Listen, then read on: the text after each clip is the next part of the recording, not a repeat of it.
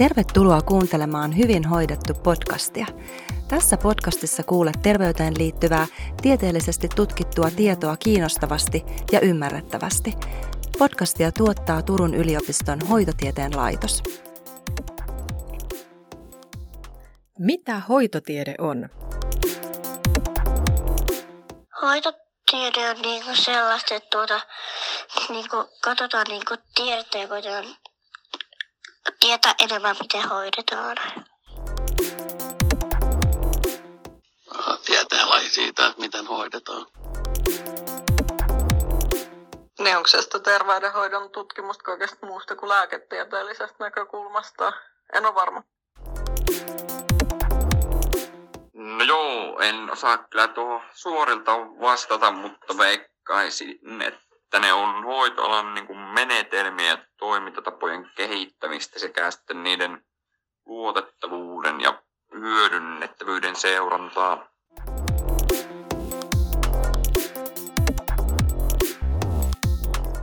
Tervetuloa Hoitotieteen laitoksen Hyvin hoidettu podcastin ensimmäisen jakson pariin. Keskustelemme aiheesta, mitä hoitotiede on. Vieraina meillä on Helena Leinokilpi ja Heidi Parisod. Helena on ollut professori 90-luvulta alkaen ja toiminut yli 20 vuotta hoitotieteen laitoksen johtajana. Helena on siirtynyt professori emeritan rooliin viime vuonna ja tekee edelleen kansainvälistä tutkimustyötä. Heidi on terveystieteiden tohtori, laitoksen alumni ja hoitotyön tutkimussäätiön eli HOTUKsen tutkimusjohtaja. HOTUS on kansallinen tutkimus- ja kehittämisorganisaatio, joka edistää hoitotyön näyttöön perustuvuutta ja julkaisee kansallisia hoitotyöhön kohdentuvia suosituksia. HOTUKsen lisäksi Heidi toimii kahden kansainvälisen yhteistyöorganisaation johtajana. Minä olen Empowering Patient Education tutkimuskokonaisuuden väitöskirjatutkija Saija Inkeroinen ja toimin tämän jakson vetäjänä. Tervetuloa mukaan! Kysyimme muutamalta satunnaiselta henkilöltä, mitä hoitotiede on, ja kuulimme alussa heidän vastauksensa. Mitä te vastaisitte heille? Aloittaako vaikka Heidi? Joo, no mä voin aloittaa. Oli mielenkiintoista kuulla, että mitä, mitä kadulla kulkevat oli vastanneet hoitotieteestä ja muutama siellä loppupäässä oli jo suht osuvia vastauksia saanut ja arvauksia siitä, että mitä hoitotiede on. Jos nyt tällä yleisellä tasolla Helena varmasti sit vielä syvemmin asiaa määrittelee, mutta että voisin lyhyesti vastata, että hoitotiede on tieteen ala, joka on kiinnostunut hoitotyöstä ja hoitotyöhön liittyvistä kysymyksistä ja, ja ilmiöistä liittyen vaikkapa sairauksiin, sairauksien hoitoon, sairauksien ennaltaehkäisyyn, terveyden edistämiseen, kuntoutukseen ja, ja sitten myös niin kuin laajemmin hoitotyöhön liittyvästä johtamisesta, hoitotyön koulutuksesta, että hyvin, hyvin moninaisesti tästä ilmiöstä eri näkökulmista. Mitä Helena ajattelee?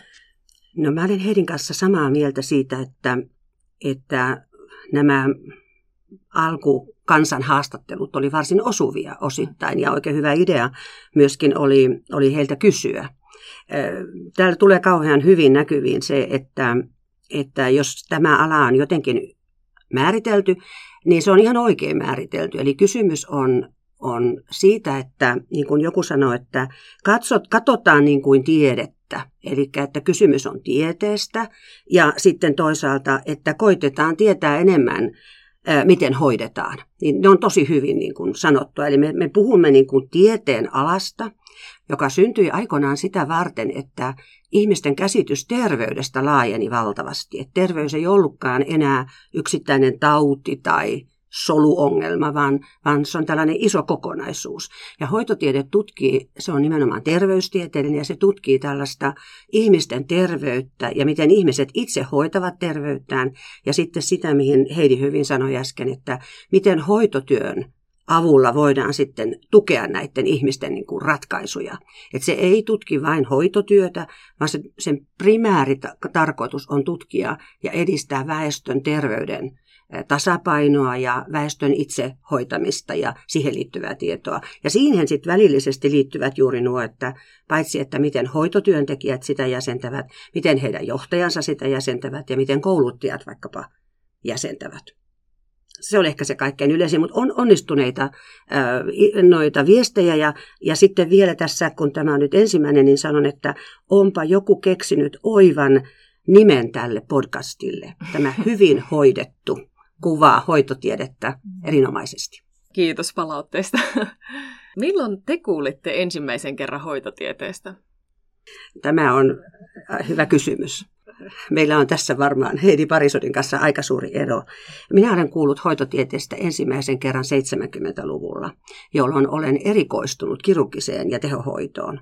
Meillä oli opettajana Leena Elomaa niminen henkilö, joka toi meille hoitotiedettä.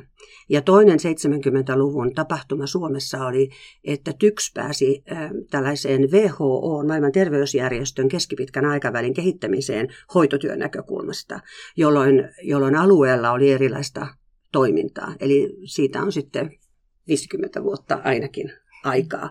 Virallisestihan hoitotiede tuli Suomeen 70-luvun lopulla ja Eurooppaan 50-luvulla. Mä olen sitten ensimmäisen kerran kuullut hoitotieteessä ollut 2000-luvun alussa että mä olen silloin ollut terveydenhoitaja, opiskelija ammattikorkeakoulussa ja silloin muistelen, että olisiko se ollut sitten joku erillinen ihan kurssi tai joku opintokokonaisuus, missä kerrottiin siitä, että mitä hoitotiede on. Ja se, mitä siitä on jäänyt mieleen, on se, että se oli aika tällä ylätasolla olevaa ää, keskustelua hoitotieteestä ja hyvin teoreettista. Silloin ja nuorena terveydenhoitaja-opiskelijana en ehkä ihan silloin vielä syttynyt niin paljon hoitotieteelle, että se sitten se, se oivallus ja syttyminen tuli sitten myöhemmin, kun sitten valmistuin terveydenhoitajaksi ja työskentelin ää, terveysasemalla tämmöisessä sairaanhoitajan vastaanottotyössä. Ja silloin rupesi kiinnostamaan se, että mihin se hoitotyö perustuu ja, ja miten sitä hoitotyötä voisi kehittää. Ja, ja miten se ohjaus, kun annetaan potilaille, niin, niin mi, mihin se pohjautuu se kaikki mitä me ohjataan potilaille. Ja, ja sitten päädyin niin, tota, hakemaan avoimeen yliopistoon tai menin silloin lukemaan hoitotiedettä ja, ja halusin saada vähän lisää vielä ymmärrystä siitä, että mitä hoitotiede on ja, ja miten sen kautta sit voi hoitotyötä kehittää. Ja, ja silloin sitten se palo syttyi ja päädyin hakemaan hoitotiedettä yliopistoon opiskelemaan Turun yliopiston hoitotieteen laitokselle. Se oli sitten meno.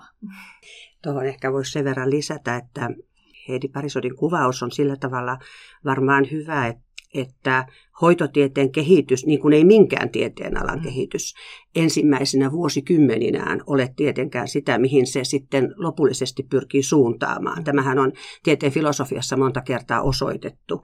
Ja, ja varmaan juuri suomalainenkin hoitotiede sitten ehkä 2000-luvulla on täsmentynyt paljon, myöskin eurooppalainen. Euroopassa on edelleen maita, joissa ollaan varsin alkuvaiheissaan.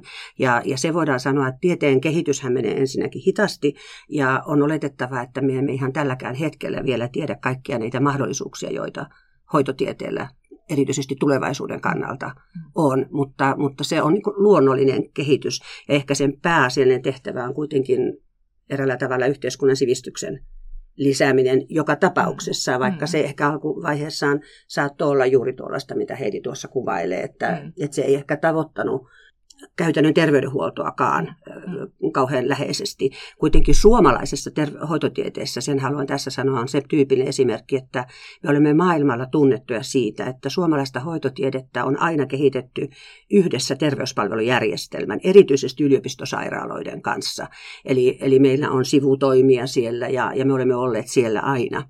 Mutta on luonnollista, että tieteen alkuvuosina erityisesti tieteen filosofian pohdinta oli paljon voimakkaampaa mm. kuin mitä se on ehkä tällä hetkellä. Mm se, mitä on keskustellut nyt opiskelijoiden kanssa, jotka tänä päivänä opiskelee vaikka ammattikorkeakouluissa, niin juuri mitä Helena kuvasi, niin huomaa jo sen, että miten ollaan menty monellakin saralla asioissa eteenpäin ja, ja se hoitotiede näkyy monilla eri tavoin siellä opetuksessa tänä päivänä kuin mitä silloin 2000-luvun alkupuolella. Että huomaa juuri tämän niin tieteen kehityksen ja opetuksen kehityksen ja tämmöisen tietynlaisen yhteiskunnallisenkin muutoksen hoitotieteen parissa, mitä tässä on suhteellisen lyhyessä ajassa jo tapahtunut.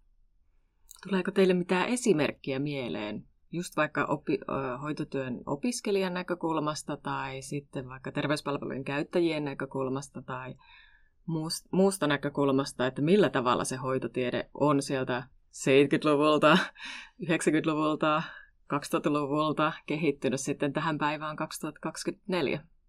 Esimerkkejä varmaan miljoonia, että jos katsoo tutkimuksen näkökulmasta, niitä on paljon, mutta ehkä sillä yleisesti voisi sanoa, että ikään kuin koko se tieteen rakennelma, että mihin se kohdistuu, minkälaisia kysymyksiä kysytään, ovat muuttuneet niistä alkukysymyksistä. Että, että mä olen aikoinaan tehnyt väitöskirjani aiheesta, mitä hyvä hoito on. Ja, ja olen käyttänyt sitä sitten myöhemmin monissa yhteyksissä se varmaan se kysymys olisi relevantti tänäkin päivänä. Mitä hyvä hoito on, kun me katsotaan, mitä yhteiskunnassa nyt keskustellaan, että mitä pääsevätkö väestö esimerkiksi hoitoon. Se kysymys on relevantti, mutta sen ajan ja tämän ajan välillä, että millä tavalla pystytään siihen vastaamaan, se kehitys on ollut valtava. Tutkimusmenetelmällisesti, hoitajien koulutuksen näkökulmasta, kaikkien tulosten hyödyntämisen näkökulmasta, että silloin sanotaan ensimmäisen ehkä noin mitä osaisin arvioida 20 vuoden aikana, oli kiire tehdä tutkimusta, tehdä sitä näyttöä. Ja, ja sitten tuli se aika, missä me elämme nyt, sanotaan, jossa me myöskin konkreettisesti pystymme hyödyntämään melkein jokaisen potilaan kohdalla tietyllä tavalla sitä. Eli, eli se muutos on menetelmällinen, mutta se on myöskin niin kuin sisällöllinen. Ja sitten se on meillä maassa myöskin rakenteellinen. Suomalaiset hoitotieteen yksiköt yliopistoissa ovat tavattoman eteenpäin menneitä menetelmällisesti, määrällisesti, tutkijoiden määrissä ja, ja niin edelleen. Et mä näen sen niin kuin tavallaan tästä näkökulmasta. Mutta jos me nyt katsotaan jonkun yksittäisen, otetaan äkkiä vaikka diabetespotilas, niin kyllähän diabetespotilaan, jolla ohjaus on elintärkeä, niin kyllähän diabetespotilaan ohjauksessa nähdään, sanotaan 80-luvulta tähän päivään, valtavan suuri ero. Ja siihen konkreettisesti myöskin hoitotiede on kontribuoinut niin tuonut siihen, että millä tavalla sitä käytetään ja niin edelleen. Ja monien muiden potilasryhmien, myöskin perusterveydenhuollon, terveydenhoitajan työn mm. ihan varmasti. Ja sitten opiskelijoiden näkökulmasta ja näiden hoitotyöntekijöiden, jotka kliinisessä työssä työtä tekee, niin myös siinä näkökulmassa hoitotiede näyttäytyy paljon enemmän nykypäivänä. Että nykyään puhutaan paljon enemmän siitä, että hoitotyön tulee perustua siihen tutkimusnäyttöön. Toki se on aiemminkin ollut näin, mutta se näkyy nyt vielä ehkä vielä vahvemmin niin siellä opetuksessa kuin siellä käytännön työssä. Ja sitä myöten sitten opiskelijat ja, ja hoitotyöntekijät osaa myös vaatia sitä, että, että pitää olla sitä tutkimusnäyttöä siellä kaiken hoitotyön käytännön ja, ja toimintatapojen taustalla. Ja, ja kyseenalaistavatkin ehkä enemmän kuin aikaisemmin, että miksi meillä toimitaan näin. Että ei enää hyväksytä sitä vastausta, että meillä on aina tehty näin, vaan että vaaditaan sitä, sitä tieteellistä perustelua sille toiminnalle, joka on erittäin hyvä niin hoidon, hoitotyön, hoitotyön, hoitotyöntekijöiden kuin myös sitten potilaiden ja asiakkaiden näkökulmasta. Millainen merkitys hoitotieteellä on ollut teidän omilla urillanne ja omissa elämissänne? No, m- mulla on tuohon hyvin yksiselitteinen vastaus. Siis siis hoitotiede on ollut minun urani ja, ja, ja tavallaan niin kuin se, se työelämän kohde. Mutta siihen ehkä täytyy niin kuin sillä tavalla vastata, että, että olen peruskoulutukseltani siis erikoissairaanhoitaja, mutta mulla on tiedetausta kasvatustieteessä. Ja, ja mä olen siis kasvatustieteilijä alun perin. Ja, ja silloin, kun lähdin tekemään tohtorin tutkintoa 90-luvun, 80-90-luvun taitteessa, hoitotiede oli suhteellisen uusi Suomessa – ja, ja oli tietysti paljon yhteyksiä terveydenhuollon järjestelmään. Silloin joudun pohtimaan sitä, että kasvatustiede vai hoitotiede, tai oikeastaan yhteiskuntatiede vai hoitotiede. Ja, ja tosi pitkän ja monipolvisen keskustelun jälkeen sitten monien ihmisten kanssa totesin, että hoitotiede on äh, tiede, jolla, jolla olen niin kuin nähnyt olevan merkitystä niin kuin siinä mielessä, että se kattaa ensinnäkin hyvin laajan yhteiskunnallisen perspektiivin. Se kattaa ihmisen elämän erilaiset mahdollisuudet syntymästä ihan kuolemaan tukemiseen asti tai kuoleman lähestyessä tukemiseen asti, jolloin niin kuin sen kirjo on niin suuri, että se on niin kuin merkittävä yhteiskunnallinen tutkimuskenttä. Ja se oli, sen, sen, sen merkitys on ollut tässä urakehityksessä myöskin se, että on voinut niin kuin nähdä että mihin suuntaan tässä on järkevää niin lähteä suuntaamaan, että lähdenkö vaikka, vaikka ikääntyneiden hoitoon tai lähdenkö etiikkaan tai kuka lähtee nyt mihinkin. Eli, eli sen merkitys on isona ma- suuresti mahdollistanut kaiken. Ja sitten toinen mahdollistaminen asia, mikä siinä tulee, on se, että aina kun hoitotieteestä puhuu tai hoitotieteen löydöksistä puhuu tai tuloksista puhuu, sen vaste on pääasiallisesti positiivinen, koska se pyrkii niin kuin väestön hyvään. Se pyrkii siihen, että enemmän saataisiin aikaa hyvinvointia, terveyttä, hyvää oloa monella tavalla. Ja se, se on, niin kuin, se on niin kuin elämän merkitys. Ja mä en ole toki koskaan joutunut sitä katumaan. Ja, ja luulen niin, että suurin osa hoitotieteilijöistä ajattelee näin. Tietenkin tieteen alalla on sitten erilaiset urakehityksen mahdollisuudet ja, ja, ja kaikki sen tapaiset, että kaikistahan ei tule, vaikka käyttäisi hoitotieteen tutkimustuloksia, ei tarvitse tulla tutkijoita. Eli, eli nyt mä puhun tietenkin tutkijan alan näkökulmasta ja uran näkökulmasta. Mikään muu kuin hoitotiede ei olisi minulle mahdollistanut sitä monipuolisuutta tutkimuskohteiden valinnassa ja, ja sitä opiskelijoiden kirjon moninaisuutta kuin hoitotiede. Melkein uskalla väittää näin. No, myös mulle hoitotiede on, on tarjonnut suuren merkityksen niin uralle kuin elämälle ja on niin usein sanonutkin, että, että hoitotiede ja, ja hoitotyön kehittäminen siihen tutkimusnäyttöön perustuen, se on sekä minun työni että intohimoni. Että kun viittasin siihen, että kun, kun sitten lähdin ja pääsin opiskelemaan hoitotiedettä Turun yliopiston hoitotieteen laitokselle, niin silloin maisteriopintojen aikana kiinnostuin entistä enemmän vielä tästä tutkimustyöstä ja, ja lähdin mukaan niin tota, tutkimusryhmiin ja, ja sitten maisteriopintojen loppuvaiheessa olin mukana sit tutkimushankkeessa niin tutkimusavustajana ja siellä sitten viimeistään se palo tutkimuksen tekemiselle ja hoitotieteelle hoitotieteelliselle tutkimukselle oikein syttyi ja, ja sitten heti maisteriopintojen jälkeen hakeuduin sitten tohtoriopintoihin ja tekemään väitöskirjaa hoitotieteestä. Ja, ja sen jälkeen, tai silloin kovasti pohdin sitä, että, että kiinnosti kovasti siis tutkimustyö ja sen tutkimuksen tuottaminen, mutta myös se, että mitä tapahtuu sen jälkeen, kun, kun tutkimukset saadaan julkaistua ja miten se saataisiin vielä paremmin sinne vietyä sinne käytäntöön ja kehitettyä hoitotyötä siihen tutkimusnäyttöön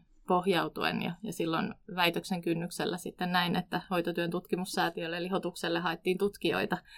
Ja, ja siinä kohtaa tajusin, että tässä on nyt semmoinen mahdollisuus niin kuin yhdistää näitä, näitä kahta, kahta näkökulmaa. Ja, ja onnekseni sitten tulin valituksi ää, tutkijaksi silloin Hotukselle. Ja, ja on, ehdin tuohon viime vuoden loppupuolelle saakka sitten toimia tutkijana Hotuksella ja ja siellä nyt sitten avautui paikka, kun edellinen tutkimusjohtaja Arja Holopainen jäi eläkkeelle, niin, niin, niin tutkimusjohtajan paikkaa ja hetken pohdinnan jälkeen, vaikka olen sielultani tutkija, niin, niin pohdin sitä, että, että haluaisinko ottaa seuraavan askeleen urallani eteenpäin. Ja, ja päädyin sitten hakemaan tutkimusjohtajan paikkaa ja tulin valituksi ja, ja nyt onnekseni edelleen saan sitten työskennellä niin kuin hoitotieteen ja hoitotyön kehittämisen, tutkimusperusteisen kehittämisen parissa nyt vähän hieman eri näkökulmasta, mutta hyvin suuri merkitys hoitotieteellä on ollut tässä koko matkan varrella.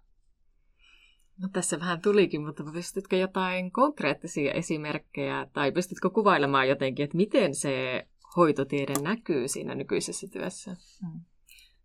Hotuksen yksi päätehtävähän on niin kuin, tuottaa näitä kansallisia hoitosuosituksia hoitotyön tarpeisiin, ja, ja nämä hoitosuositukset on, on tutkimuksiin perustuvia ja vahvasti hoitotieteeseen.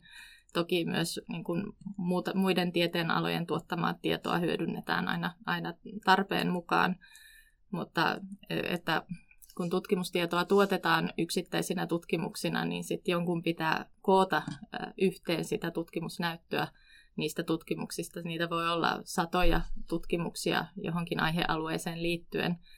Niin se, mitä, mitä konkretian tasolla sitten tehdään, vaikka kun hoitosuositusta laaditaan, niin, niin käydään läpi järjestelmällisesti niitä tutkimuksia, arvioidaan niitä, katsotaan mitä tuloksia niistä on tullut ja vedetään sitten niin kuin johtopäätöksiä yhteen ja, ja niiden pohjalta sitten on työryhmä, asiantuntijoista koottu työryhmä, joka käy niitä tutkimustuloksia läpi ja, ja katsoo sitten, mitä voidaan kansallisella tasolla suositella sitten erilaisista toimintatapoista, käytännöistä hoitotyöhön liittyen, jotta sitten siellä käytännön työssä ja samoin johtajilla päättäjillä olisi sitten sitä tutkimusnäyttöä semmoisessa helposti käytäntöön vietävässä muodossa. Ja, ja pystyisi toteuttaa sitä, mitä Suomen lainsäädännössä terveydenhuoltolaissa on kirjattu, että terveydenhuollon, kuten myös hoitotyön, tulee perustua tutkimusnäyttöön, niin, niin jotta se olisi tämmöisessä niin kuin ikään kuin valmiiksi pureskellussa muodossa se hoitotieteen ja, ja muiden tieteen alojen tuottama tieto, mikä on, on todella tärkeää työtä, mitä tehdään niin yliopistoissa ja, ja muissa tutkimuslaitoksissa, että jotta se tärkeä työ saadaan sinne käytännön työn tueksi ja, ja potilaiden ja asiakkaiden parhaan mahdollisen hoidon tueksi, niin, niin tämmöiden asioiden parissa muun muassa työ, työskennellään hotuksella. Miten Selenan työssä näkyy hoitotiede? No se näkyy tietysti professorin työssä, jos otan siitä nyt sen esimerkin kuvauksen, niin se näkyy sillä tavalla, että keskeistä kai on se, että jotta joku tieteenala on ja jotta se tutkimus, josta nyt Heidi puhuu, mitä voidaan käyttää, että se on sillä tavalla perusteltua että, ja oikeutettua, että se antaa mahdollisuuden sitten hyödyntää sitä. Eli, eli varmaan professorin kannalta alan sisällä keskeisin asia on se, että, että tulevien tutkijoiden ja nykyisten tutkijoiden, niin kansainvälisesti kuin omassa maassa, niin tarkastellaan sitä, että, että, että opiskelijalla on vaikka joku ajatus, että tehdään tutkimusta jostakin asiasta, niin, niin, niin Seniorien tehtävänä on sanoa, että onko, mietipä sen oikeutusta, että ei ole järkevää, että tutkitaan asioita, joilla ei ole relevanssia yhteiskunnassa niin kuin terveyden hoitamisen tai, tai ihmisten niin kuin terveyden kannalta. Ei ole myöskään relevanttia se, että toistetaan samanlaisia tutkimuksia, joista me jo tiedämme hyvin paljon. Tai että niitä tehdään ikään kuin akateemisen etenemisen vuoksi, vaan että, että se tehtävä tieteenalan edustajana on se, että, että ne on on sekä hyödyllisiä, siis realistisia siellä terveydenhuollon arjessa, edistää sitä väestön paranemista, mutta ne ovat myöskin tieteellisesti perusteltuja yhteiskunnan sivistystä lisääviä. Eli yliopiston roolihan on hiukan erilainen kuin vaikkapa ammattikorkeakouluja, jotka ovat niin kuin perusammattiin kouluttavia. Ja, ja, ja se pohdinta opiskelijoiden ja muiden tieteenalojen kanssa on tavattoman tarpeellista, että esimerkiksi muut, muiden terveys- ja lääketiede on hyvä esimerkki. Eli, eli täytyy niin kuin miettiä, että, että onko perusteltua lähteä nyt vaikka tästä näkökulmasta, vaikka, vaikkapa nyt tutkimaan dialyysipotilaan hoitoa, että, että silloin sitä on tarkasteltava niin yhdessä toisten tieteenalojen kanssa, ja mikä siinä olisi sitten oikeutettu sen hoitotieteen, ja mitä hoitotiede pystyy niin kuin eh, tekemään, ja, ja että se on, on sellaista, joka ainakin jossakin pitkässä aikakonti, aikajaksossa on sitten hyödynnettävissä sinne terveydenhuollon käytäntöön. Kaikkea ei voi opiskelijoilla esimerkiksi ja tutkijoilla on upeita uusia ajatuksia.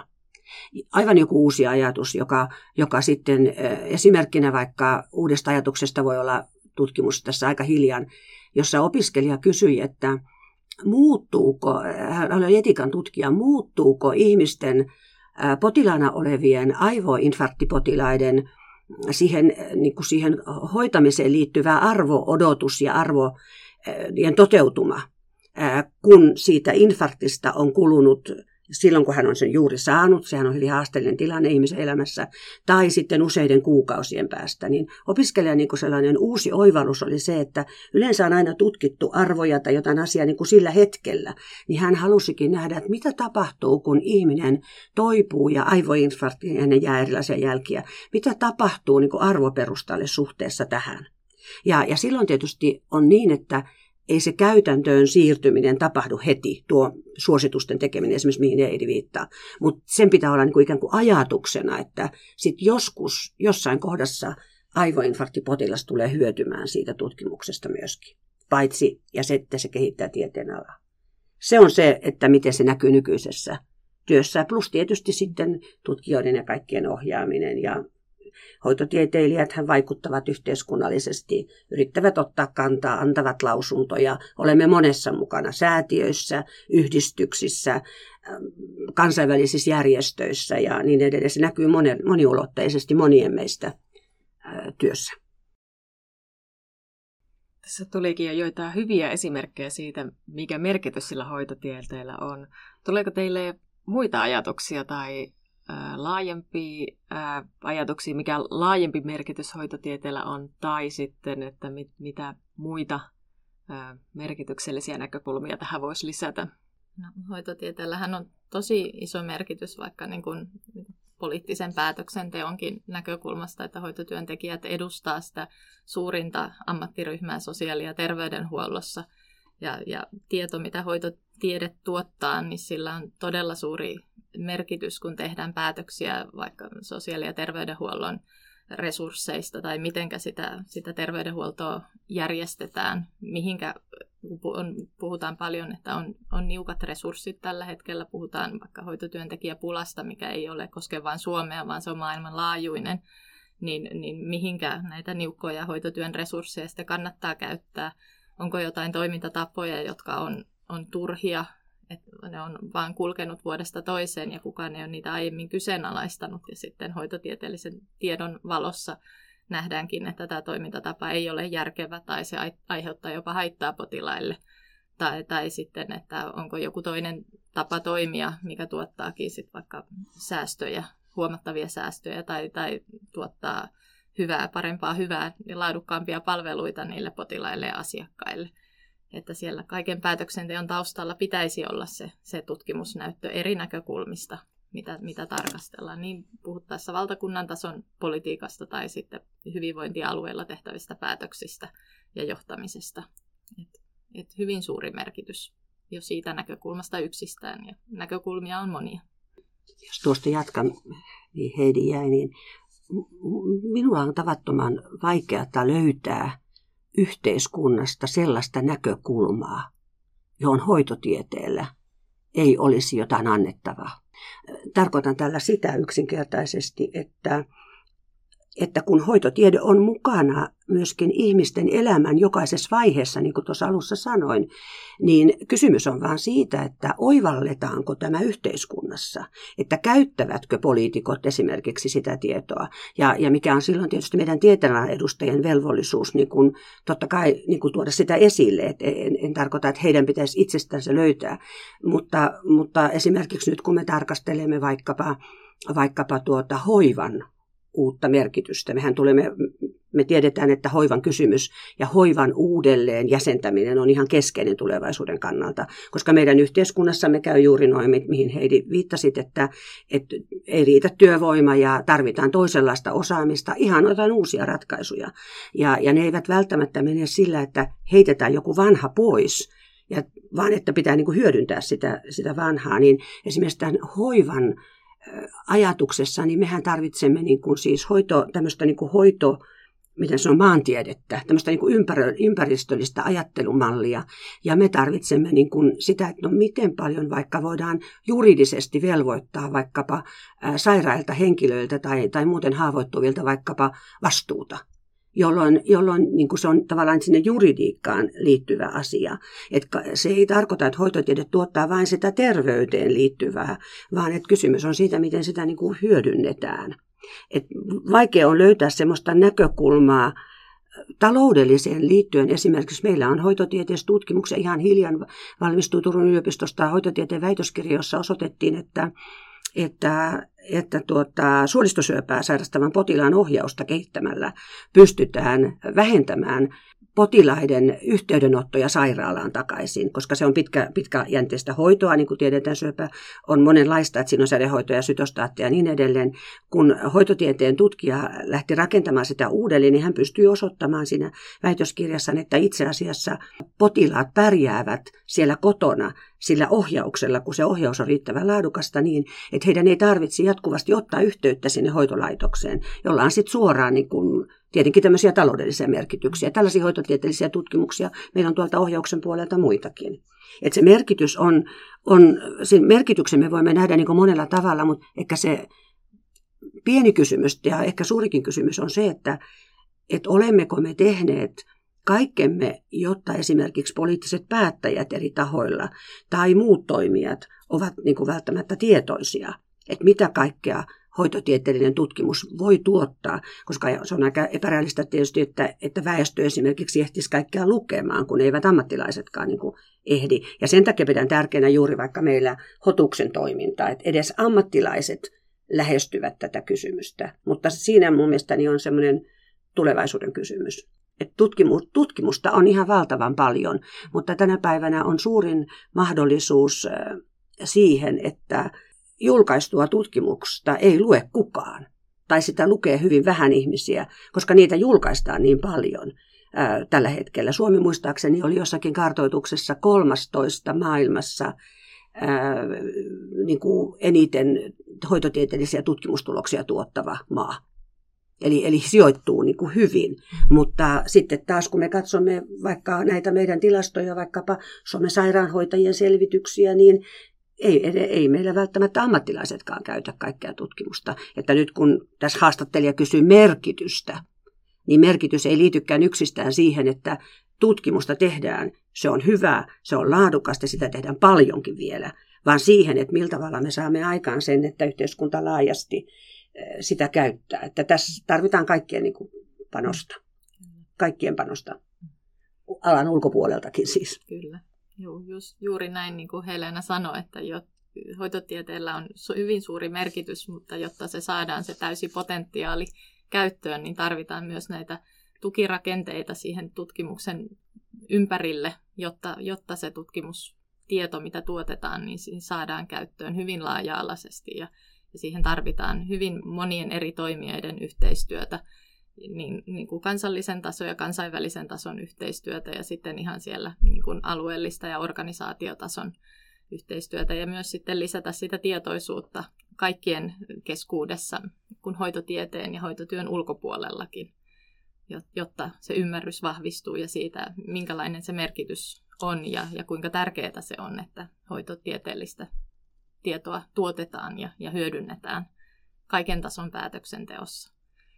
Ja tuosta vielä tuli mieleen, että hoitotieteen merkityksestä, että, että hoitotiede kun tarkastelee hyvin moninaisia ilmiöitä, niin se myös katsoo sinne tulevaan, että ja, ja esimerkiksi nyt nämä te, te erilaiset teknologiset ratkaisut, että on, on asioita, mitä me ei vielä tänä päivänä tiedetä, että mitä se vaikka hoitotyö sitten parinkymmenen, kolmenkymmenen vuoden päästä, miltä se näyttää, niin hoitotiede myös tutkii tämän kaltaisia ilmiöitä ja vaikka sitä, että miten tekoälyä voidaan hyödyntää niin kuin siinä hoitotyöntekijän päätöksenteon tuessa tai, tai erilaisia tämmöisiä muita teknologisia ratkaisuja, millä voidaan vaikka arvioida potilaan kipua, joka on, on tajuttamana teho-osastolla, että miten, miten voidaan tunnistaa tämmöisen ihmisen miten hän, millaista kipua hän kokee, jotta sitä kipua voidaan hoitaa.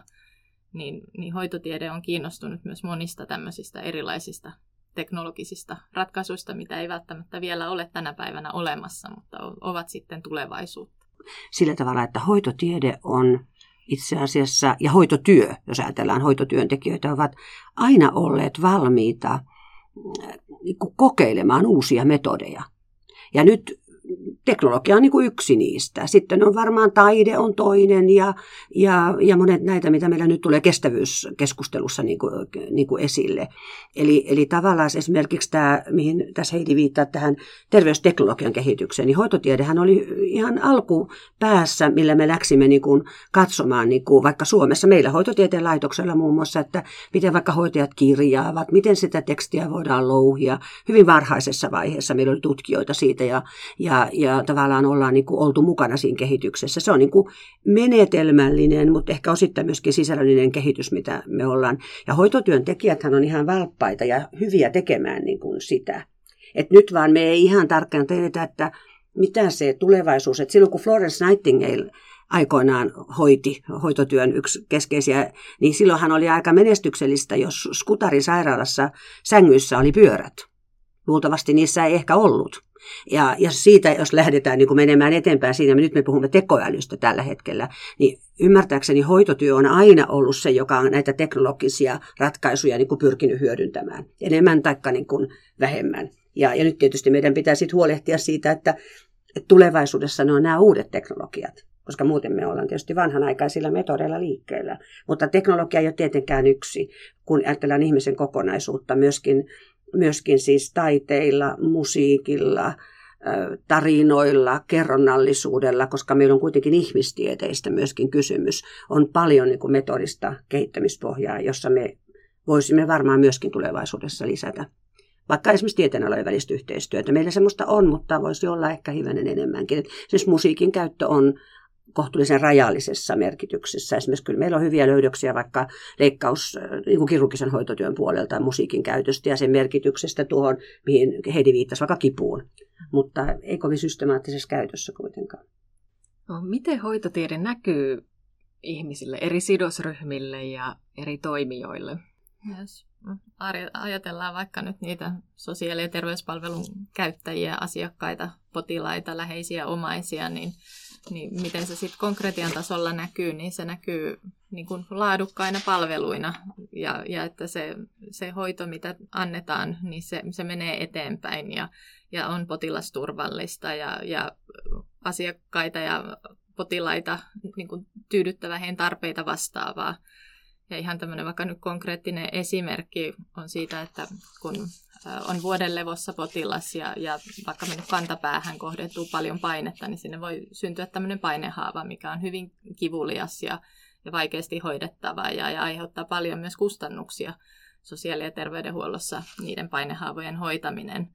Niin niitä tietysti pyritään ennaltaehkäisemään ja hyvin varhaisvaiheessa tunnistamaan ja hoitamaan – niin aiemmin ennen vanhaan oli ajatus siitä, että tämmöistä alkavaa painehaavaa, että jos sitä hierotaan, niin se parantaisi sitä verenkiertoa ja nopeuttaisi sen kavan painehaavan paranemista, mutta nyt kun hoitotieteellinen tutkimus on tätä tutkinut ja, ja tieto sitten sitä kautta kertynyt, niin ollaan huomattu sen tutkimusnäytön perusteella, että itse asiassa tämä toimintatapa on ollut haitallinen, että että se ei ole edistänyt niitä, niitä alkavien painehaavojen paranemista, vaan, vaan päinvastoin, ja nyt toimintatavat on sitten sen myötä muuttunut. Eli, eli sillä on ihan tämmöinen konkreettinen merkitys ää, siihen hoitoon, mitä, mitä ihmiset saavat. Niin, tuohon voisi jatkaa, että siis palvelujen käyttäjälle hoitotieteen näkyvyys pitäisi olla eräällä tavalla samanlainen itsestäänselvyys kuin vaikka lääketieteen näkyvyys. Eli en ole ihan varma, että pitääkö sen jotenkin erillisenä edes näkyäkään, vaan että sen pitäisi näkyä juuri sellaisena, että, että kun hän tapaa hoitotyöntekijän, niin se hoitotyöntekijä ilmaisee sellaista syvällistä sivistystä ja tietopohjaa ammatillisessa toiminnassaan, niin että hän voi niin kuin luottaa siihen. Että tietenkin siinä voi olla myöskin niin, että sitä tietoa välitetään potilaalle, mutta se on ehkä kaikkein paras, että jos, ei, jos kaikki toteutuu hyvin, niin kuin tämä podcasti, mikä se nyt olikaan sen podcastin nimi, nimi mitä, miten hyvin hoituu joku homma, niin, niin todennäköisesti silloin se on näkynyt potilaille ja palvelujen käyttäjille niin, että myöskin hoitotieteeseen perustuva toiminta on toteutunut hyvin. Sitten tietysti toisinpäin, että sitten jos väestö kokee, niin kuin nyt ei päästä hoitoon, meillä on aika paljon erilaisia valituksia, prosesseja myöskin meneillään jostakin palveluista tai pääsystä tai niin edelleen, niin hoitotieteellinen tutkija ja hoitotyöntekijä on aika monista ihan samalla tavalla vastuussa kuin muutkin ammattiryhmät ovat vastuussa. Et sitä on vaikea niin kuin irrottaa, että kenen se olisi, että se on niin kuin sellaista yhteisvastuullisuutta. Tietysti on ihan ammattikohtaisia joitakin vastuueroja, mutta mä korostaisin tätä niin kuin niin kuin yhteisen toiminnan, tänä päivänä myöskin sosiaalityön kanssa yhteisen toiminnan, nyt kun meillä on uudet hyvinvointialueet. Mutta tietenkin sen pitäisi näkyä niin kuin tavallaan silläkin tavalla, että tuo potilaiden ohjaaminen on hyvä esimerkki konkreettisesti, että meillähän on pitkään vallinnut ajatus vaikka sellainen, että, että kun ihminen tietää, niin hän toimii sitten sen tiedon varassa – ja tämä ei välttämättä pidä paikkaansa, että meillä vaikka potilasohjausta, meillä on valtavasti materiaalia, meillä on tietopankkeja, meillä on hyvää informaatiota potilaille olemassa, parempaa kuin monen aikana on ollut ehkä aikaisemmin. Mutta se ei välttämättä silti tarkoita, että väestö tekee niin kuin he tietävät, että pitäisi tehdä. Esimerkiksi nyt meillä on tämä ylipaino-ongelma, mikä tulee, tulee niin kuin joka puolelta meiltä tällä hetkellä. Niin meidän pitäisi ikään kuin päästä nyt yksi askele pidemmälle. Eli miettiä sitä, että tietoa on, miksi väestö ei tee niin, joka näyttäisi ikään kuin terveelliseltä, niin sanotusti terveelliseltä. Eli meidän pitää lähteä niin kuin uudelleen katsomaan sitä mekanismia, että mitä voidaan tehdä hyvillä ohjeilla mitä voidaan tehdä sen ymmär, ymmärtämisen ja potilaan niin kuin tietorakenteiden tukemiseksi ihan konkreettiseksi. Että se ei niin kuin riitä enää tämän päivän väestölle, että hän saa ne kirjalliset ohjeet tai nettiohjeet, vaan hän tarvitsee jotain tukea ilmeisesti siinä. Ihan hiljan tuli tutkimus, jossa sanottiin, että neljäkymppiset synnyttäjät tarvitsevat ihan erityisesti ohjausta. Ja se on oletettavasti niin, että että heillä on aika paljon olemassa olevaa tietoa elämästä jo siinäkin vaiheessa. Minusta on hyvä esimerkki vaan siitä. Että me tarvitaan niin kuin jotain nyt niin kuin enemmän niin tutkijoiden kohdalla kuin siellä hoitotyössäkin, jotta se, niin kuin, se näkyvyys niin kuin lisätään. Et, et, tämä on minusta hyvä esimerkki tämä Heidin, että toistetaan ja tehdään tämä sun esimerkki tästä painehaavauma hommasta, mm. että me tehdään muitakin asioita samalla tavalla. Tiedon välittäminen on hyvin samanlaista kuin se oli 80-luvulla. Mm. Paitsi, että se materiaali on enemmän saatavilla ja ehkä vähän monipuolisempaa, mutta ei kovinkaan paljon niin kuin kuitenkaan siihen käyttöön ja ymmärrykseen ole aikaa kohdentua. Ja sitten on itsestään selvää, että eikö vaan, että johtajien, opettajien työssä hoitotiede muodostaa sen, opettajien työssä se muodostaa koko opetuksen, jos hoitotyön opetuksesta puhutaan, koko sen opetuksen niin kuin sen sisällöllisen perustan. Ja jos ei näin tapahdu, niin silloin tietysti ei opeteta hoitotyötä. Ja sitten varmaan johtajien työssä se tarkoittaa sitä, että hänenhän pitää tehdä ne ratkaisut viitaten juuri siihen, että laki edellyttää, että, että se on tutkittuun tietoon perustuvaa, niin johtajien hän pitää tehdä ne ratkaisut sillä perusteella. Miten, mitä tuossa alussakin keskusteltiin, niin ammattilaisten ja opiskelijoiden, hoitotyön opiskelijoiden näkökulmasta, niin hoitotiede näkyy varmasti tänä päivänä enemmän kuin, kuin aikaisemmin, silloin parikymmentä mm. vuotta takaperin.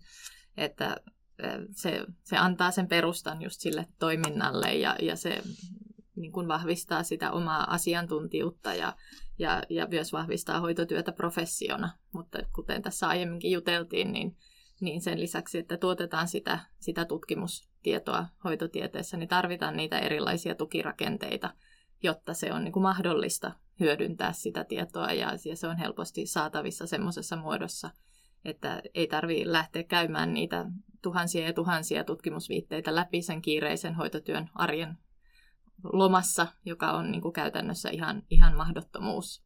Että tarvitaan kansallisia tukirakenteita, kuten nyt HOTUS ja, ja kansalliset hoitosuositukset, jossa sitä tietoa on niin kuin asiantuntijat jo valmiiksi käyneet läpi ja, ja pureskelleet, ja, ja se on siinä se hoitosuositus niin kuin sen toiminnan pohjana. Että siinä on niin kuin yksi, yksi esimerkki, miten se näkyy. Kiitos tästä keskustelusta käytiin kattavasti läpi, mitä hoitotiede on sekä teidän työelämässänne että myös muille eri sidosryhmille ja mikä sen merkitys sitten laajemmastikin on.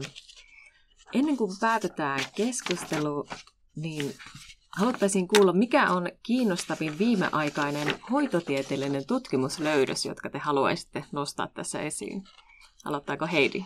Joo, no Mun oli haastavaa valita vain yhtä yksittäistä tutkimusta ja tutkimuslöydöstä, niin mä ajattelin, että mä nostan tähän esille nyt, kun näistä hoitosuosituksista on ollut puhetta, niin yhden hotuksen julkaiseman hoitosuosituksen, mikä julkaistiin tuossa loppu, loppuvuodesta ja se kohdentuu tehohoidossa olevan vauvan toimenpiteen aikaiseen lyhytkestoisen kivun hoitotyöhön.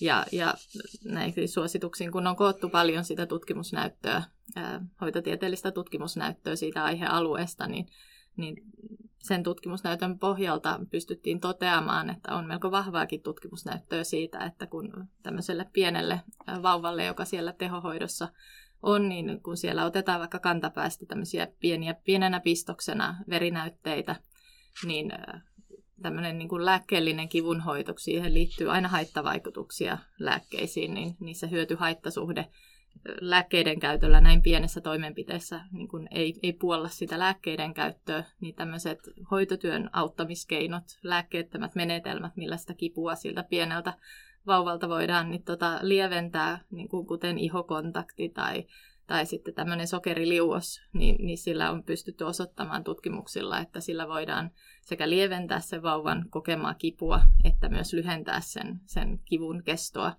Ja tämä musiikki, minkä Helenakin tuossa mainitsi, niin se on myös yksi tällainen menetelmä, että yhdistämällä sitten vielä vaikka musiikin soittamista siihen, niin myös silläkin on osoitettu, että silläkin voidaan niin kuin vähentää sen vauvan kokemaa kipua. Tämä oli tämmöinen yksi, yksi esimerkki, mikä tuli mieleen. Näitä on, on useita, mutta tämmöisen halusin tähän nostaa. Näitä on todella niin kuin paljon. Riippuu nyt, mistä näkökulmasta me katsomme tätä hoitotieteellistä tutkimusta, kun me todettu, että se on niin aika, aika laaja. Mä otan tässä esimerkin, me olemme aika vähän tässä alussa ehtineet ja voineet puhua juuri tästä vaikkapa hoitotieteen merkityksestä niin kuin johtamiseen tai koulutukseen. Totesimme, että se on nyt kaikessa niin kuin läsnä. Tänä päivänä nyt kovasti puhutaan siitä, että, että johtamisen merkitys hoitotyön kehittämiselle, potilaan ohjauksille, näyttöön perustuvalle on, on tuota, tärkeä ja että sitä pitäisi tutkia. Ja, ja, ja mä ajattelin, että mä otan tässä nyt esimerkin siitä, mikä minua puhutteli aika paljon. Tämä on tota, tutkimus, tämä on Laura Laukkasen väitöskirjatyö Turun yliopistosta, jossa hän teki erään sanoisinko hoitotyön johtajille menestykseikkäimmän intervention. Se oli sellainen, että hänellä oli käsite, jonka nimi oli, tämä koskee hoitotyön etiikkaa ja miten niin kuin lähdetään arvoperustaista hoitamista rakennetaan. Mä en ota kliinistä nyt, koska Heidi otti tuommoisen kliinisen esimerkiksi, tuommoisen potilasohjaus- tai potilaslähtöisen.